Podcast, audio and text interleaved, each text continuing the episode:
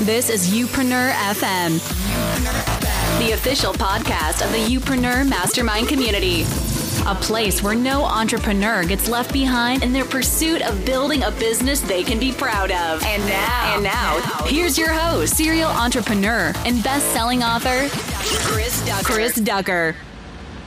Well, hello and welcome to episode number 237 of Youpreneur FM, the weekly podcast where we share proven, practical strategies and insights on how to build a successful business based around your personal brand and the people that you want to help the most. Thank you so much for being with me today, as always. And in this week's show, we're sitting down to talk with Mitch Joel, yes, podcaster, blogger, author, content creator, keynote speaker extraordinaire, Mitch Joel, the one and only Mitch Joel, is in the house. We're talking all about the importance of rebooting from time to time, both as an entrepreneur and as a content creator. You're going to love it. However, before we get cracking, just a quick reminder that Youpreneur FM is brought to you by the Youpreneur Mastermind community, the premier online community for entrepreneurs wanting to build a profitable, sustainable business based around their experience and those that they want to serve.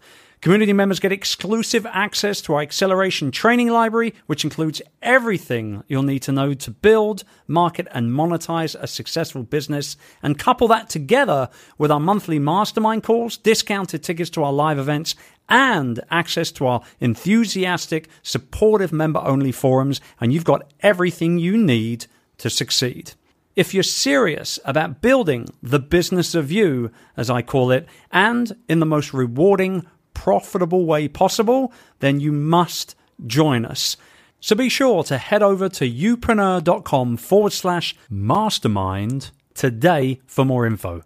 So, on to my conversation with Mitch Joel. Now, whether you know Mitch from his ridiculously long running podcast under the title of Six pixels of separation, or whether you've seen him live on stage at some event, he speaks at probably 50, 60 each year, or whether you picked up what he's all about in his latest book, Control Alt Delete, which came out a little while ago, it doesn't matter because Mitch, quite frankly, is a bloody genius. And he's more than anything else, for me, he's a genius content creator.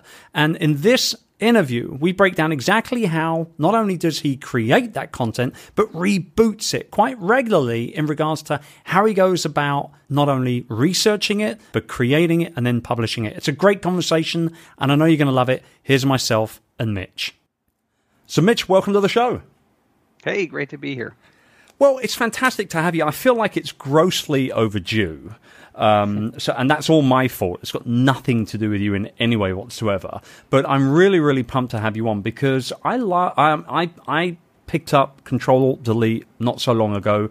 Um, we bumped into each other at conferences through the years. We've got a gazillion mutual friends and all the rest of it. It was time for Mitch Joel to land in Youpreneur land. So, right. welcome formally.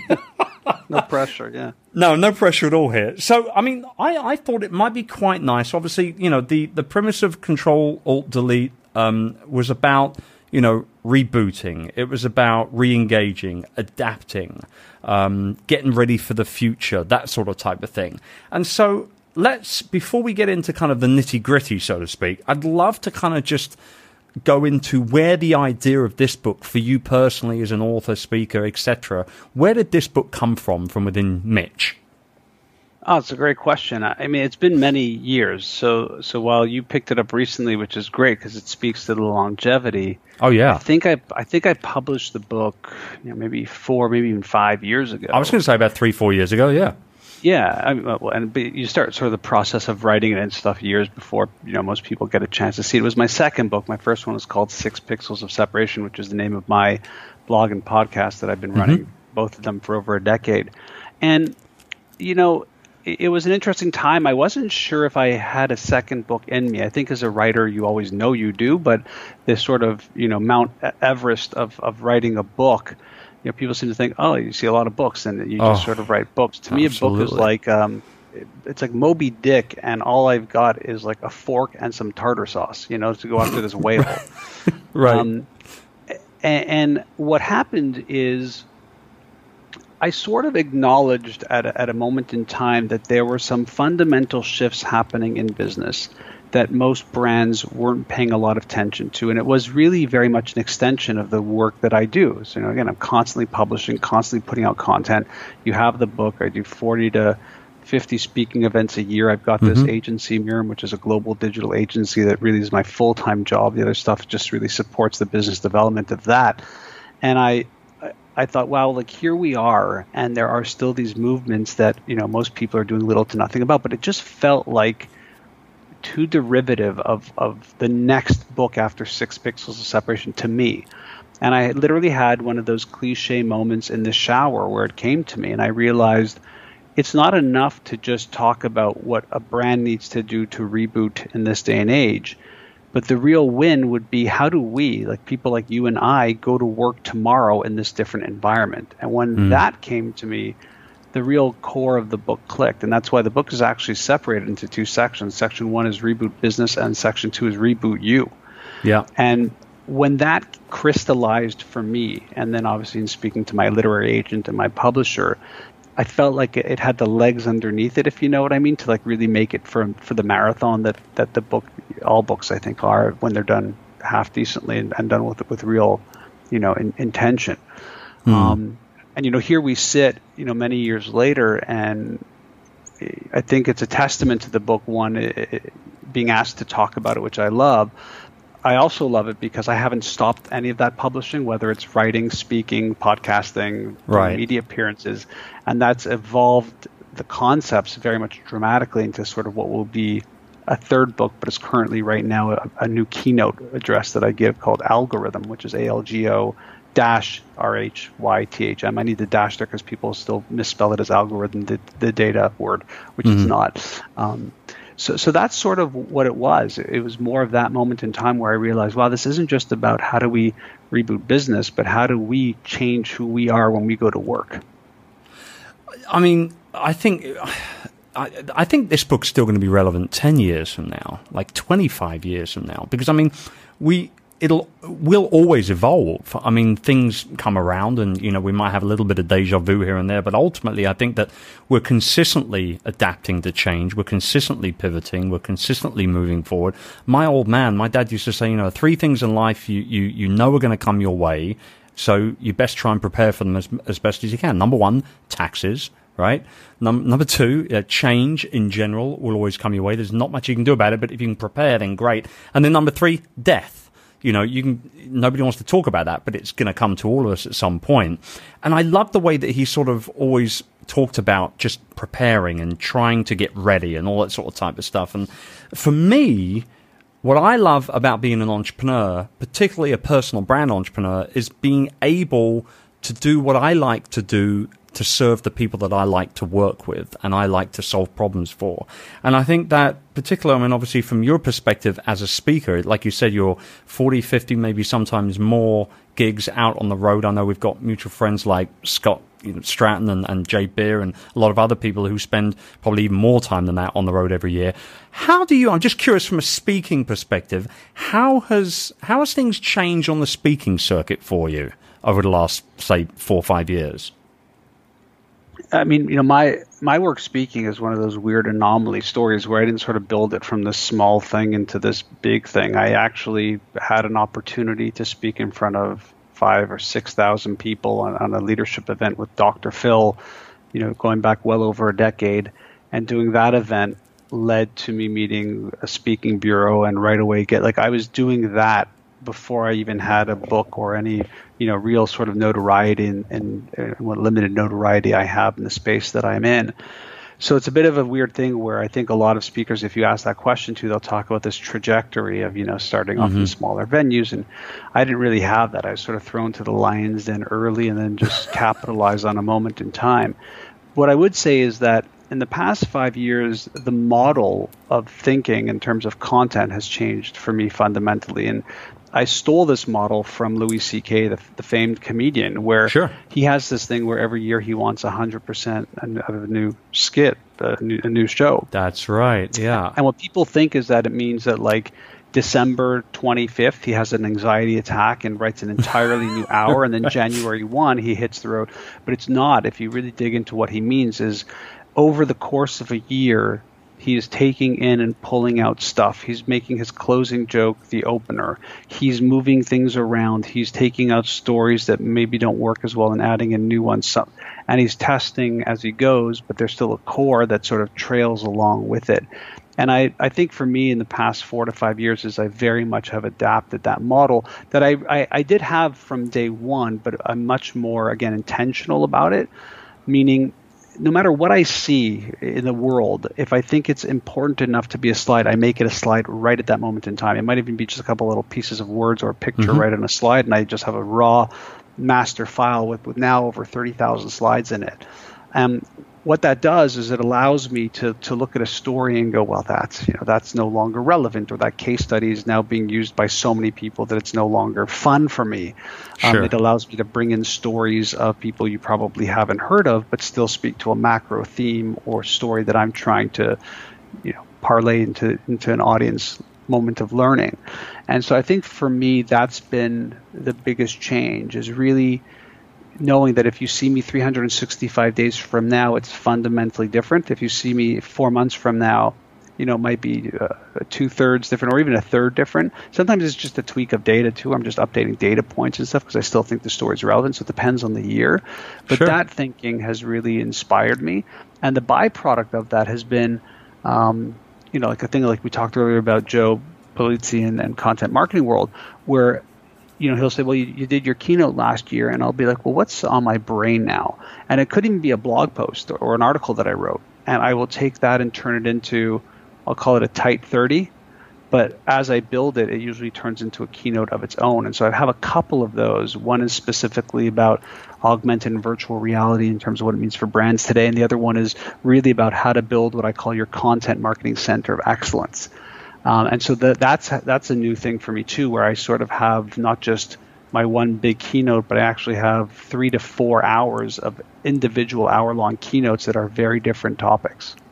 So, I mean, okay, let's stick on this content on on this uh, line of questioning here for a second because I, th- I think it's actually quite an interesting one a lot of us have ideas and we jot them down in moleskins or on Trello or whatever the hell we're using to sort of get stuff out of our heads. Once you've once you've got these two or three other now hour long sessions ready to go, do you kind of wait until you'll potentially get maybe somebody wants to come along and book you to perform that live to really tweak it and spend time on it and get it just right? Or is your brain to the point where you have to kind of wrap it like as soon as possible, sort of thing. Like you want it ready to go. There's there's a lot of avenues I could go down on this. Uh, a lot of people would think, you know, until it's really polished, don't put it in front of an audience or have them pay for it because of the value. And I, I definitely follow, you know, Amy and Michael Port's thinking around heroic public speaking, the work that they've done with you know, his book Steal the Show. Mm-hmm. Um, I, and and there's a lot of work for me to do in that realm of how he teaches people become better public speakers. Nick Morgan's another example of a great speaking coach that I admire that I not really worked with but developed a relationship with. Um, my whole thing is I think I have something here and I'll build it out where it's highly visual and I'm you know sort of narrating it it's transcribed in my brain I sort of know where I want to go and just by the nature of my work environment here at Mirum the agency I can book a lunch and have 40 people in a room and and, and do it and sort of just see right then and there live, okay, that didn't work, this didn't work, and get myself to a place where it's pretty close to what I would call prime time.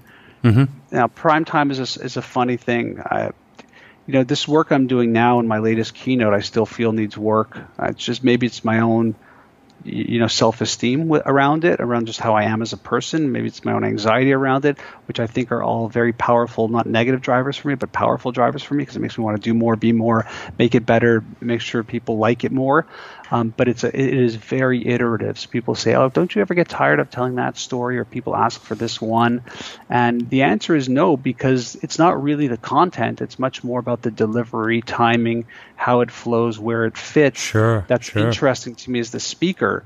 Um, so, so it's a tough question to answer very linearly. Uh, I mm-hmm. feel very confident in the content. I know the content is relevant, it's important, it needs to be shared the delivery will always need work and will constantly require fine tuning. but I am at a at a level in terms of just having done this for over a decade and and what I do, and I would never put something on the market that I didn't think was worth the the money that goes against it to have me speak. It, it's not worth my own stress level to, yeah, to no. do that. I, I hear you loud and clear. Yeah. I hear you loud and clear. So when so when you when you are so I mean obviously you're you're now with obviously planning on you know the new book with algorithm which is fundamentally now a keynote. How do you take? It's funny you do it that way because obviously yeah. we had Jay on the show not so long ago. It's um, the reverse. I know. The, yeah, guys are the reverse. so so where do you?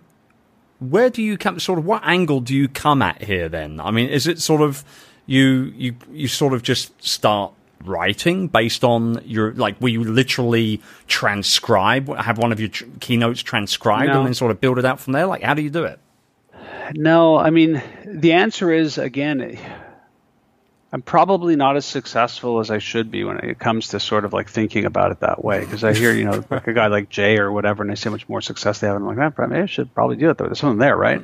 um, I, I, I, don't know what it is with me. Maybe it's just my stubborn metalhead punk roots that don't allow me to to go beyond how I operate.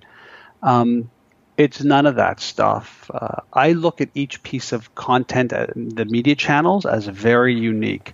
I would consider it a complete affront to take a keynote address, have it transcribed, and rewrite that into a book. I find, to me, as a, as a guy who loves to write, I find that it's like that's not what you do. And as a guy who likes to speak, I find that it's not what you do. Right, I get the right. model. You know, you write a book and then you speak about it. I get it. I could never do that. So even Control Alt Delete as a keynote address wasn't really at all the stuff that was in the book at all. They right. were two different beasts and they were written uniquely for the media that they are created for. So a book to me isn't a compilation of blog posts. I mean, it could be. It's just not for me. And a keynote address for me isn't a one-hour abridged version of a book. They are completely uniquely creative, artistic expressions. For me, it happens to be with a business slant, and I respect each one as its own skill set. Okay. So uh, I build a keynote from point one to point 10 or whatever it is, and it's its own beast that I nurture, love, and practice. And it's the same thing if I'm writing an article or, or a book. I do not pull and I do not cross pollinate. And again, I, I'm not saying this to be holier than thou. I'm not saying it as a judgment against others. I get how the world works and how people do this and make money. Um, it's not what I like. I it's just really not your thing. Yeah, I look at it more like art. And uh, some days I'm painting on a canvas, and other days I'm sculpting. I wouldn't say, how do I take that painting that I did and turn that into a sculpture? Doesn't work for me. Mm-hmm. Mm-hmm. So, okay, that's really interesting because, you know, in, in the whole kind I of might use the same name, though but I might use the same name. Well, so I might okay. call the book Control. Look, I, uh, my blog is Six Pixels. My podcast is Six Pixels. I have a book called Six Pixels. None of every, each piece of content was created uniquely for the different canvases or mediums that those represent. Totally get it. Great. Because, I mean, in, in the online business world, there's a lot of people talking about repurposing. We've handled that topic on the show before. We've talked about taking a podcast, turning it into slides, or turning it into a podcast, uh, you know, whatever. Exactly, yeah. So, and, and, and I get it. For some people, it works great. Some people, it doesn't. I flirted with it. I do a little bit here and there. I probably, I probably should do maybe a little more of it, if I'm to be honest, because of the fact that I know that there are some people that do not listen to this show that love my blog and vice versa. Uh, well, but might, same you know, here. Like, like it's ridiculous. Like, I will have like Mirum, which is our, our, our global, you know, it's the agency I work for. Like, like send me an email from someone in, in PR in, in, New York or another city saying, "Hey, can we take your blog post and and I re-edited it and posted it on the Mirum blog?" And I'm like, "Yeah, sure, go for it." And I look at the and I'm like, "Wow, this is really good." And I realized like I wrote that thing six months ago. Right so so like it's really interesting to me where it's like, well, like I I, I sort of wrote it and dismissed it because I, sure. I create so much content. Yeah. that uh, yeah. and so I'm the same way. I feel like why don't I just do one thing and really spend the rest of the month propagating it? You know, instead of like I write and I write and I write and I speak and I do a show. Yeah, I was away on vacation, so I posted the shows for my weekly podcast. It comes out Sunday morning and I feel like wow. So now three weeks have passed, and I had three great conversations, and I haven't done it. Like I haven't sort of put it into LinkedIn or let people know on Facebook. And I'm like, God, what kind of stupid idiot am I? but right. yeah, I just want to create. I love creating. Well, you let's let's talk on the podcast real quick. Um, you have been doing the show since what 2000 quote me i'm shoot me down from wrong here 2006 7 yeah yeah about that over okay. a decade and i mean we're up to like 500 plus almost 600 episodes now when i think about that here i am at like what what are we at now like 250 or so coming up on 250 um, but How that being published well i go once a week but this is actually yeah, week, one of four podcasts that i've launched and published since 2010. So I've, I've been. I have two others also, but but yeah. Okay. But but but that's my baby. Yeah. Okay, right. I, and, and the same with this as well. Now I see. I don't see this going away anytime soon. And it's funny you mentioned like you know you write a blog post six months ago, and then you say, well, hell, why don't I just repurpose this thing and, and get it out there in several different mediums? There is probably so much gold in your archive, just as there is in my archive or anybody else's archive for that matter what stops you? Is it just wanting? And you know, we're we're kind of morphing into our main topic here. I mean, are you are you just sort of are you wanting to kind of just uh, keep things fresh, or what's stopping you from going yeah. back and, and seeing what's what's possible?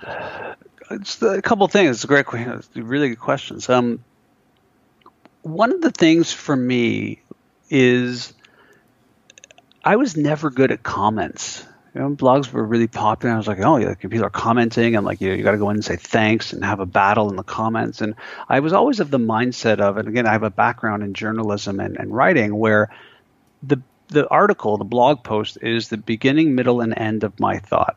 I, I publish it in this platform that allows me to broadcast it and distribute it to the world for free. I love that. It's an amazing, mm-hmm. especially when you come from the print magazine world like I did, where editors and gatekeepers and cost entry and distribution channels all gone. And people would say, you know, Mitch, you would be a lot more successful if you'd play around in the comments. And I, I tried, and I would, it just felt so unauthentic to me. And what I realized is that because it's a beginning, middle, and end for me, each piece of how I think and I operate, the the forum of the comments is for you. I mean, it is for someone else to say, I agree, I disagree, here's why this, but I already said what I had to say. Sure. I, I really, that, it really was my thought. And th- my other reaction was I was on to the next thing or the next next thing at that point already. So I just mm. felt like sort of belaboring in the stuff that I had already done was taking energy and time away from all the other things I still want to create.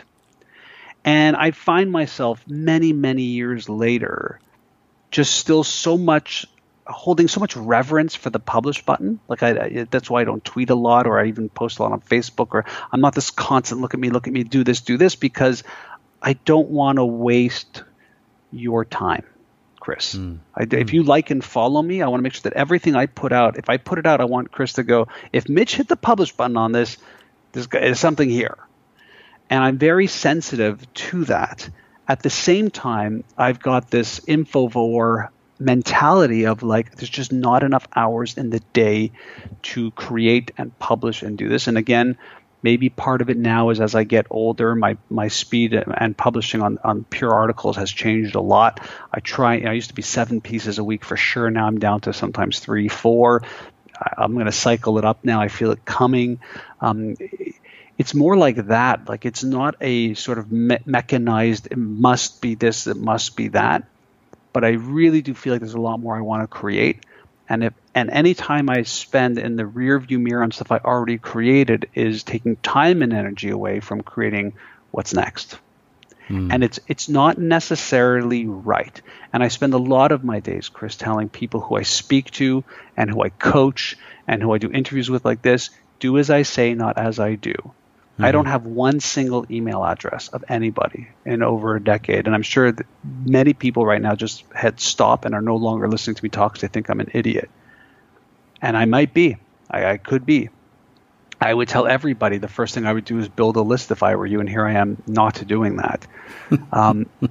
So I, I, you know, I people say to me, "What, what is your analytics?" I don't know if I have analytics. That's how long it's been since I've looked at anything. How many downloads do you get? I have no, I, I don't I have a clue. And I'm not saying this like ego. You could pull anybody. You know, I'm sitting in my office here. You could pull anybody off of uh, my IT and pull them in and go, where Mitch, where are the analytics on six pixels? And and they might even say, I don't know. I don't know. I don't even know if there's Google Analytics on it. literally. Well, I think there's um, something to be said, though, for that to a certain degree, because it shows that you're more interested in the reasons why you do the things, or, or, rather just focusing on the things that you do rather than the reasons behind them to a certain degree. Because for me, I don't pay all that much attention to those numbers. Uh, somebody asked me what my SEO strategy was the other day, and I said uh, just to consistently create and add value to everybody that comes my way, whether it be my blog, my I mean, that's my SEO strategy is to but consistently directly, come up with content to help. Right, but speaking directly to your question, it's it's it's bad as a digital marketing or marketing professional that I am that the sort of core of what can make this stuff really have reach and depth and push is almost something that like when it comes to my own content I somewhat rail against and it's not a holier than thou. It's not a, I believe my stuff is, I don't know. I cannot answer specifically why, other than to say it is very much, I mean, everything that I create is, is me, soul, me. I publish everything, every little image that's then popped in, I, I manually do. I don't have a team of one to 15 people who take my audio and then turn it into the final product. I do it. I'm literally manually editing it on my own um, and I I like the craft of it, and I just sometimes feel like like like people confuse this craft that I'm working on with audience size and and and how much more could do. And I, I don't know that that is in my brain what I ultimately want. I think, of course, I want people to pay attention to my work and for that audience to grow and grow but I I have more joy in the craft of it, like the real physicalness of typing and editing and moving things and placing them and then going and, sharing them than I do in terms of like manipulating it to earn more audience. And again, that's a do as I say, not as I do. I think it's a fault, not not necessarily a positive attribute of my stuff. I get it totally, and I respect that wholeheartedly.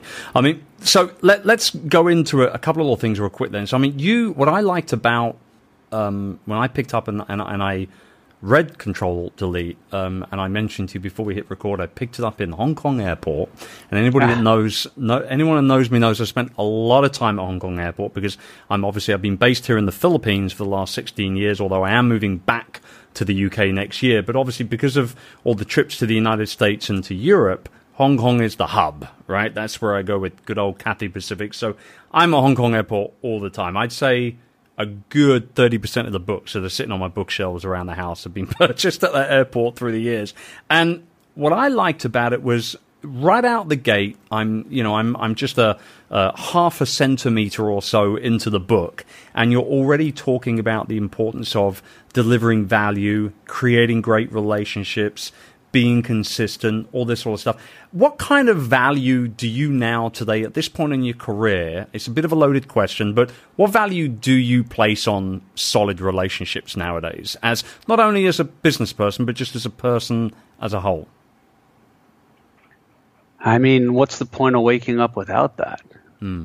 I, I, people say to me, you know, it's, it's just business. You got to have a thick skin a lot of these cliches. And I'm yep. like, well, aren't I the opposite? I have very thin skin, um, and I take business very personally for one reason. I've got a young family now that I, I love and I want to spend as much time with as possible.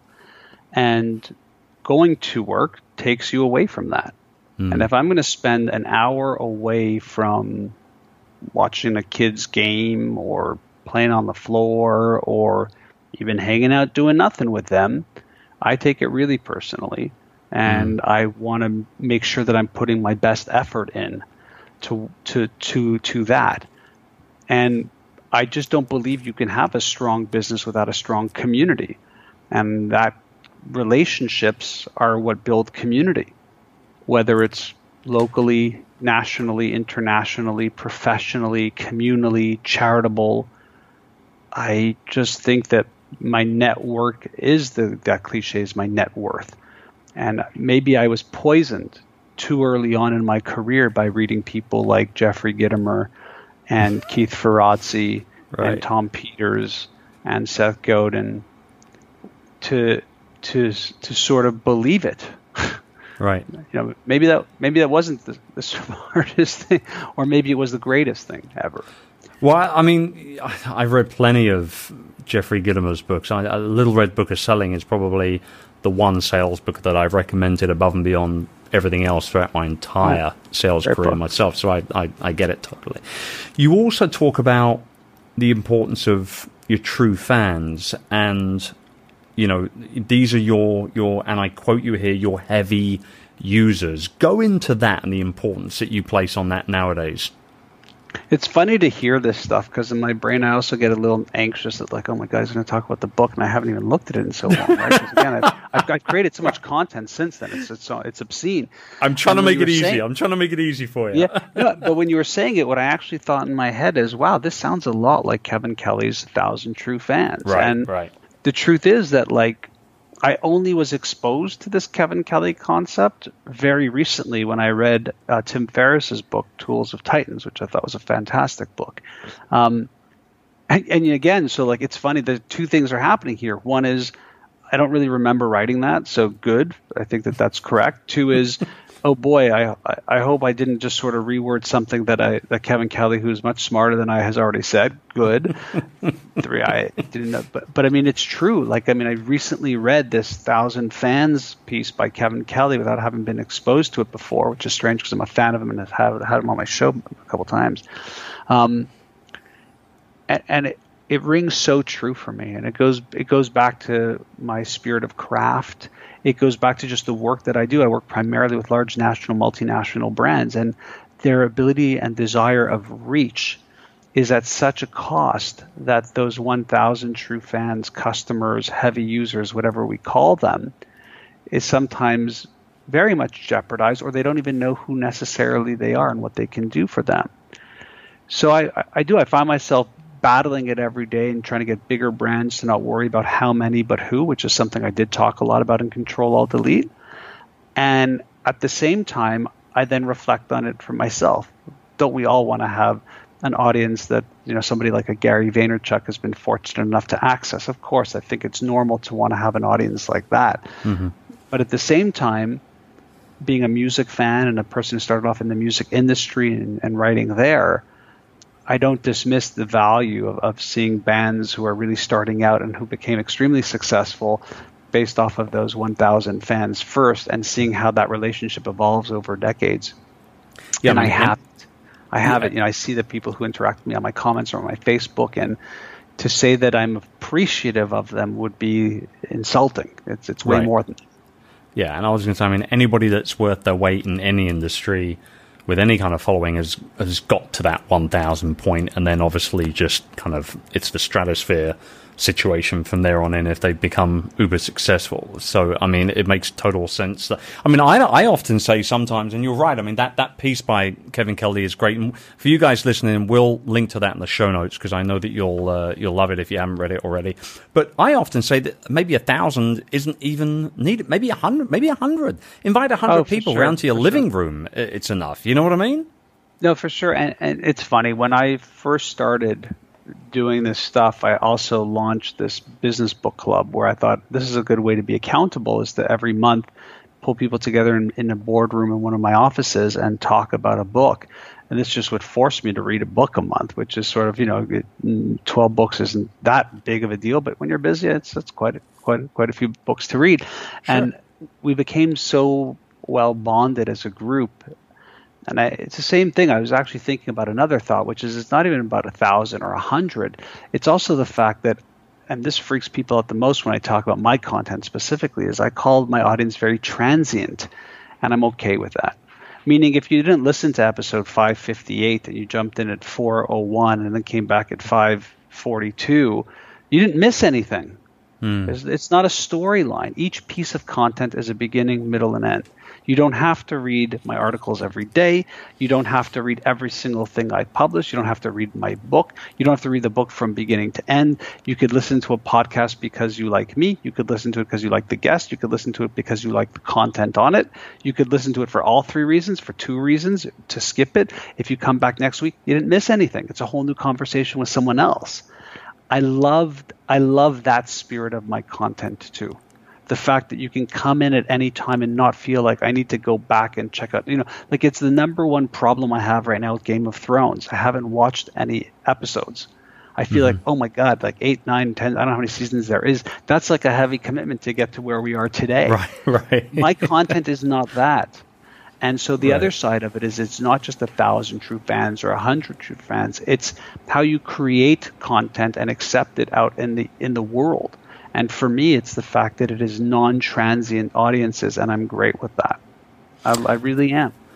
I I love the fact that you're breaking this down into such a simple tone in regards to what you do and how you do it. Because obviously, I mean, you are successful, you have gained a big audience, and you, you do make great money and all that sort of type of thing. But I uh, I like the fact that it's so simple. Every piece of content I create has a beginning, a middle, and an end, and it doesn't matter when you join the journey, you'll be welcome. I think I think that's a great way to look at it.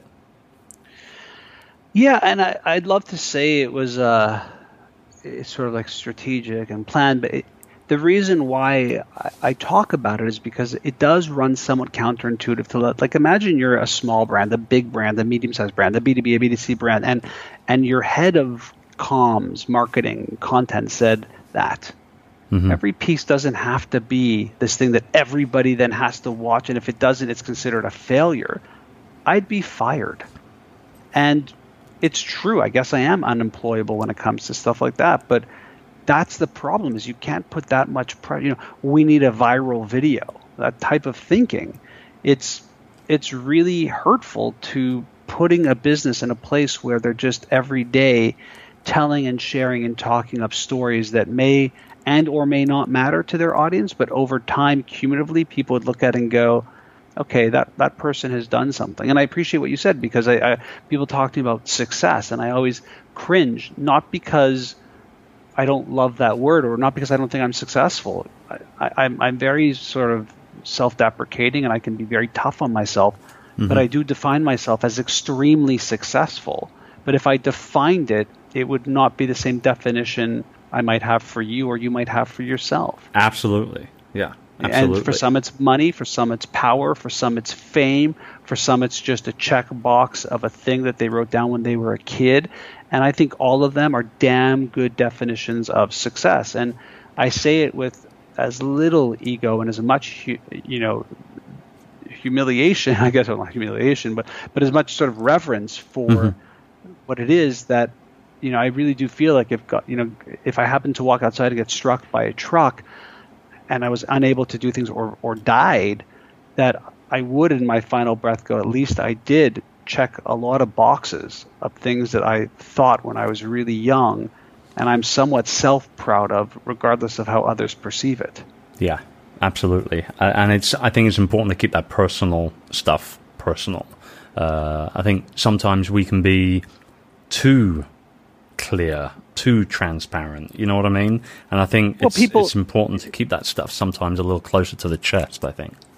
Well, also, you know, look, I had a I had a, a, moment in time where I sold my business, this digital marketing agency, to WPP, the largest advertising communications network in the world. We then took that business and rolled it into a bunch of other acquisitions and launched this thing called Mirum several years ago, which is now a global digital agency that has hit the Gartner quadrants for you know magical quadrants for digital agencies and is is growing and doing well. And some people go like, "Oh, success is he sold his business." And it's funny because while there is a financial component of that, uh, absolutely, it, it, wasn't necessarily for me that, that that defined the success of it. What defined the success of it was the fact that the number one player in this space wanted it and, mm. and went through the process of it. That to me was the success of it.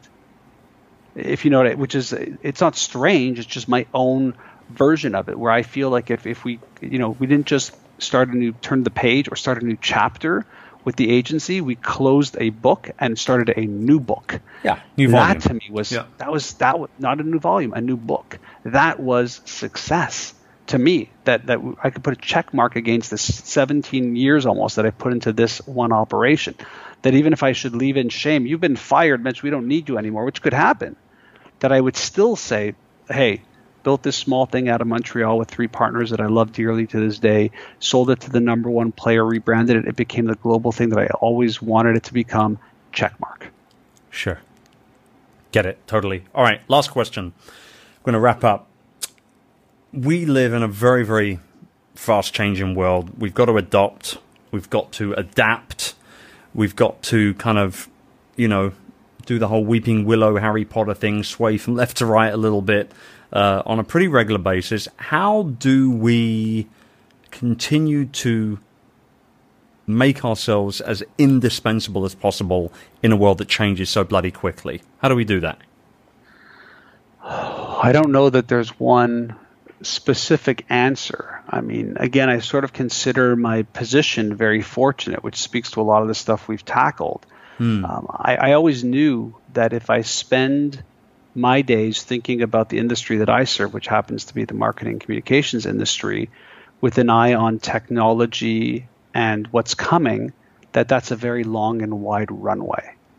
And so the challenge that I would say is wherever you're at in your life, in your world, what have you done to make it a very wide and long runway in terms of your ability to keep moving down it?